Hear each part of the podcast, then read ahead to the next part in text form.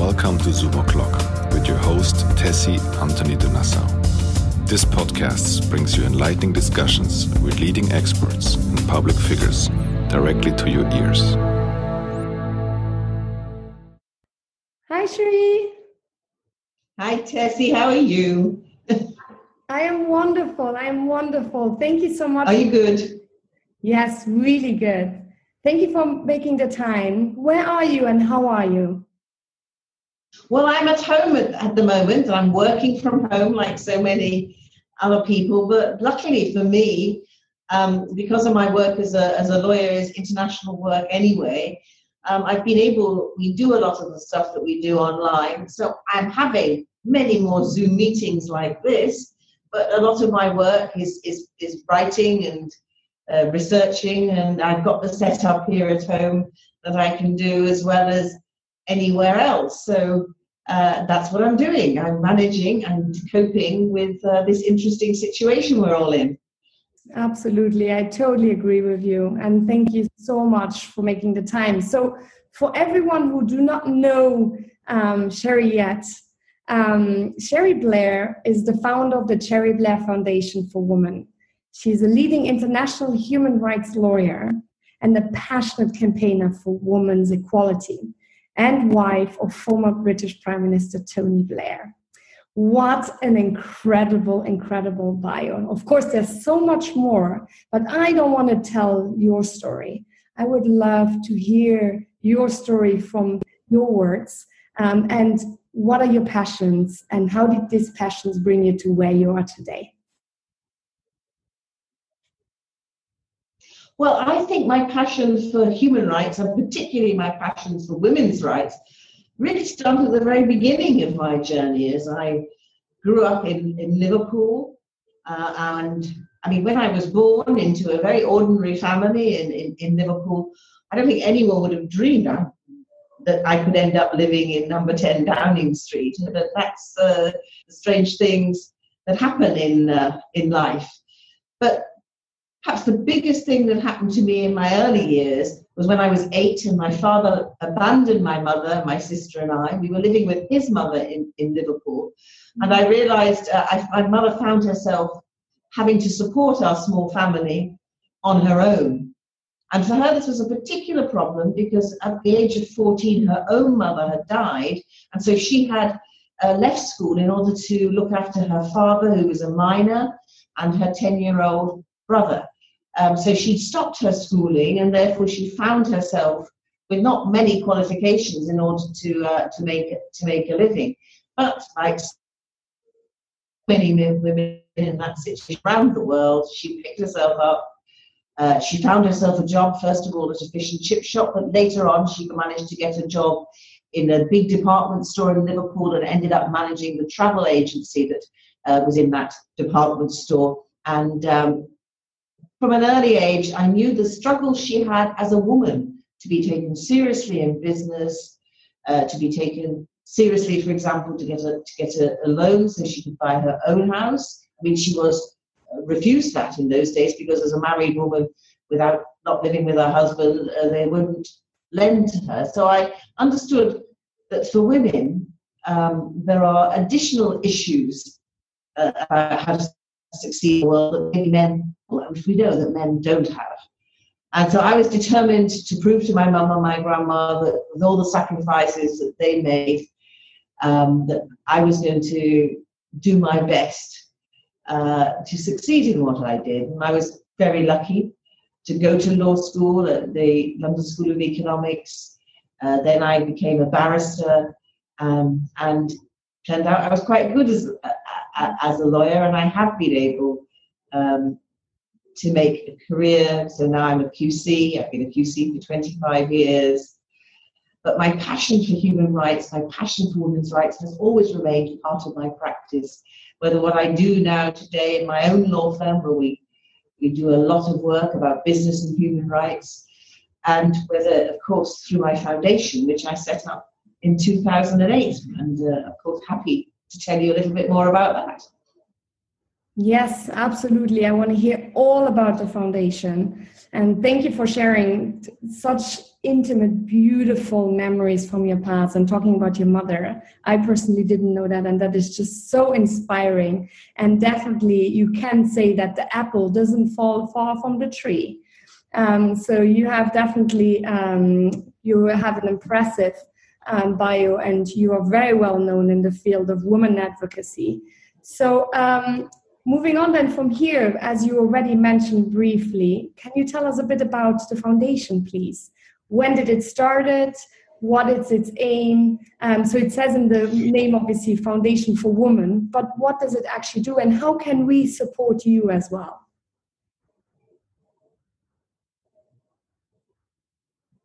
Well, the foundation really came about from, from a number of things. Firstly, of course, obviously my own experience, because as a, as a barrister, I am my own small businesswoman, if you like. Uh, and so I had learned through the 80s after I got married what it was like to be a working mum. Uh, at the time, then with three children, and then uh, when we moved into Downing Street, of course, uh, 20 years ago, he's going to be 20 very soon we had the first child born to a serving prime minister in uh, over 100 years, 150 years actually.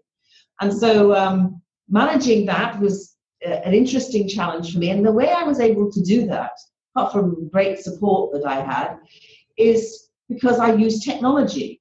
I don't know how it was that I somehow became interested in technology, but from pretty much when my daughter was born in 1988, um, we I was introduced to technology, and within two years of that, I found myself chair of the Bar of England and Wales uh, Information Technology Committee. So, uh, and when my husband became prime minister and I moved into 10 Downing Street, I would never have been able to continue to work full time, which I did, if it hadn't been for the flexibility that technology gave me, the flexibility that I'm experiencing again today in, in these circumstances.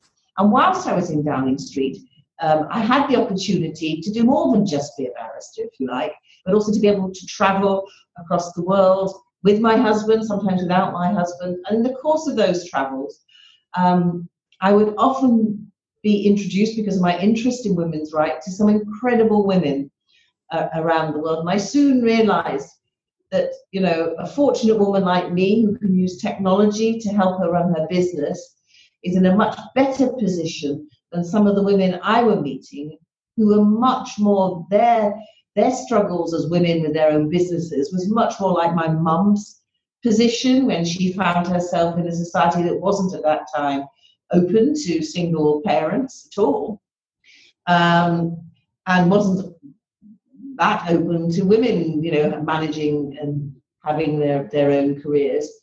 Or perhaps some of the women I met were more in the situation that I was when I first started as, as a young lawyer in the mid 1970s when people would say things like, you know, well, women aren't really suitable uh, as advocates because their voices don't travel so far, or, well, of course, sure, you want to be a barrister now, but, you know, once you have a family, you know, you'll want to give all that up. So I could see these parallels from my own and my mother's experience in the women that I met. And when we left number 10 Downing Street, it could have just been a, a great experience for me, uh, an amazing opportunity to view history in the making. But I wanted to do something more than that. I wanted to give something back. And to me, it seemed evident that there was a gap in helping women entrepreneurs, the women who have small and medium sized businesses who are employing not just family members, but beyond family members, employing people, helping build the, their locals' economies, being very important part of the local community. And I thought, how can I help these women um, by using technology to, to gain some of the advantages that more fortunate women like you and I, Tessy, take for granted. And that came the idea. So the idea of the foundation is to use technology to help women entrepreneurs across the world get the training, the mentoring, the networks and hopefully the access to capital that they need in order to make their businesses thrive and grow so that they can redefine the future for themselves. But not just for themselves, because if we allow women to fully contribute to the economy, um, research that my foundation did uh, just the the the, um, the other year showed that we could add five trillion dollars to the world economy if only we allow women to have the same opportunities to operate their own businesses as men. So this is a hugely important task, and technology is the key to that. So now, funnily enough, in this situation that we find ourselves in in the foundation, we were already quite well positioned because already we were delivering the programs that we were doing using technology. For example, we have a global mentoring platform mm-hmm. where we match men and uh, women entrep- um, mentors with women entrepreneurs. Right. And because it's based on the web, we have, through our local partners, we identify suitable women who could benefit from having a years long mentoring relationship with an experienced person. Um, so we are in over 100 countries in the world for that. And of course, it's all done on the web. So literally this month, we have just matched um, another 400 uh, pairs, mentees and mentors together who will start that mentoring journey um, this month, the end of this month. One of our, our mentees says, My mentor is my invisible friend who walks beside me on my business journey. And what's been interesting, of course, is that at the moment, we're able to communicate with our women on our mentoring platform and with the women in our programs that we do in country. Um, and we've been asking them, you know, what effect has the, has the virus had on their businesses? And we've been able to collate that and produce some research to, to try and get some image of what women business owners need and what help they need at, at, at the moment. So we use technology, whether it's the mentoring platform we have a, a great app on a mobile phone, um, which provides no more than five or six minutes, little bite sized pieces of hints and tips of how to do business oh. uh, for women entrepreneurs. That we are doing at the moment in Vietnam, in Indonesia, and we're literally just launching it uh, thanks to uh, generous donation from DHL in Kenya this month as well. And again, we can go ahead with that and tweak it somewhat, but nevertheless, we can go ahead with it because it is based on uh, technology. So wow. um, that's that's what we're doing. Let's see how we can help women around the world um, to do their business better and to achieve their dreams. Wow, that is incredible. Uh, definitely. Well, sign me up. I really love it. I think it's really incredible, and it's also it's pretty. Well, you should. You should. We would love. We we would love more mentors. We really would. Somebody like all we ask for our mentors around the world is that they're prepared to give two hours a month up over the internet as a time convenient with them to help a woman uh, brainstorm and problem solve uh, about her particular business challenges. And we ask that our mentors who we train in the best way to be a mentor, that they give, that they have at least seven years experience in business. Um, so anyone watching this who would be interested, please go to our website um, and we have now matched in May. The next matching will take place in November, so there's plenty of time to be trained as a mentor uh, and to really uh, experience a one-to-one relationship with a woman entrepreneur most of our mentee, mentors, when we ask them what they've most got out of the, the relationship, um, is a sense of pride in what the women they've been helping have achieved, and also how much they themselves have learned, what they've learned about themselves and what they can do. Because for many people in business, you know, you specialize, and there's lots of other talents that you might have, but you don't necessarily always use them at work. With our women entrepreneurs, this enables um, you know this enables you to discover some of your talents as, as, as well.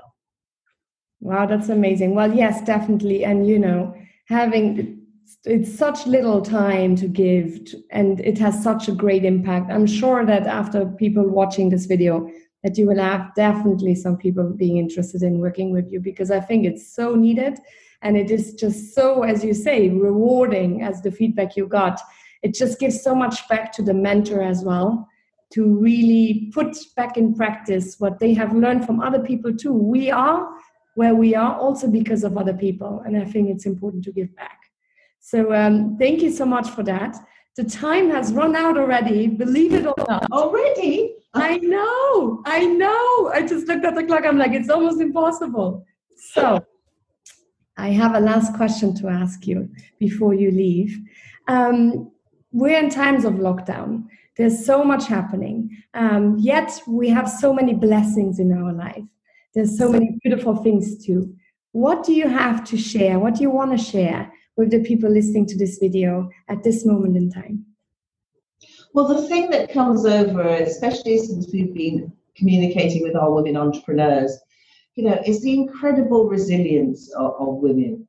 And particularly at this time of, of, of crises, when so many, uh, the, the difficulties that, that women have about being taken seriously, the difficulties they have of often being in particular um, parts of business uh, which are particularly affected, whether it's retail or um, health businesses or um, education businesses that are being affected, obviously, by, by this lockdown, is the resilience of women. And the fact that on top of all that, as all of us do, and I know you know as well as I was talking about my grandchildren, you have children, you know, you also have to deal with the fact that the schools are closed and that we're working from home and the children also have to be um, made sure that they're not suffering in their education as well. So the resilience of women is, is an amazing thing. And, you know, we're not going to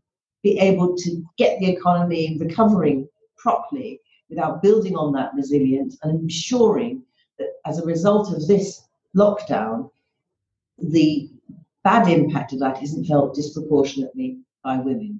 Because we know, don't we, that so many of the businesses that are closed and are now under threat of possibly not being able to reopen are industries where women are concentrated. Uh, and we also know that many women, if the schools are closed and the, the, caring responsibilities, not just for schools but for elderly relatives, also fall on women, some women will not be able to work. Um, and so we need to ensure that when the recovery comes, that we have got ourselves in a position where actually the change won't will benefit women equally, if not more so than men, so that we can build that better, more resilient world that we look forward to in the future. Wow, powerful words, and I agree with you entirely. Thank you so so much, Cherie, for your time. I really appreciate it, and uh, we we keep talking offline, and I would love to work with you. So count me in. And then uh, I wish you absolutely. Thank you. I wish you a beautiful rest of the day. Keep in touch. Keep in touch. Take care. Thank you for listening to this Zoom o'clock. We hope this discussion was insightful and has provoked some new ideas for you. Please share and subscribe. If you like to keep in touch with your host, you can find her on Instagram under Tessy underscore from underscore Luxembourg and on Twitter under Tessy underscore DE.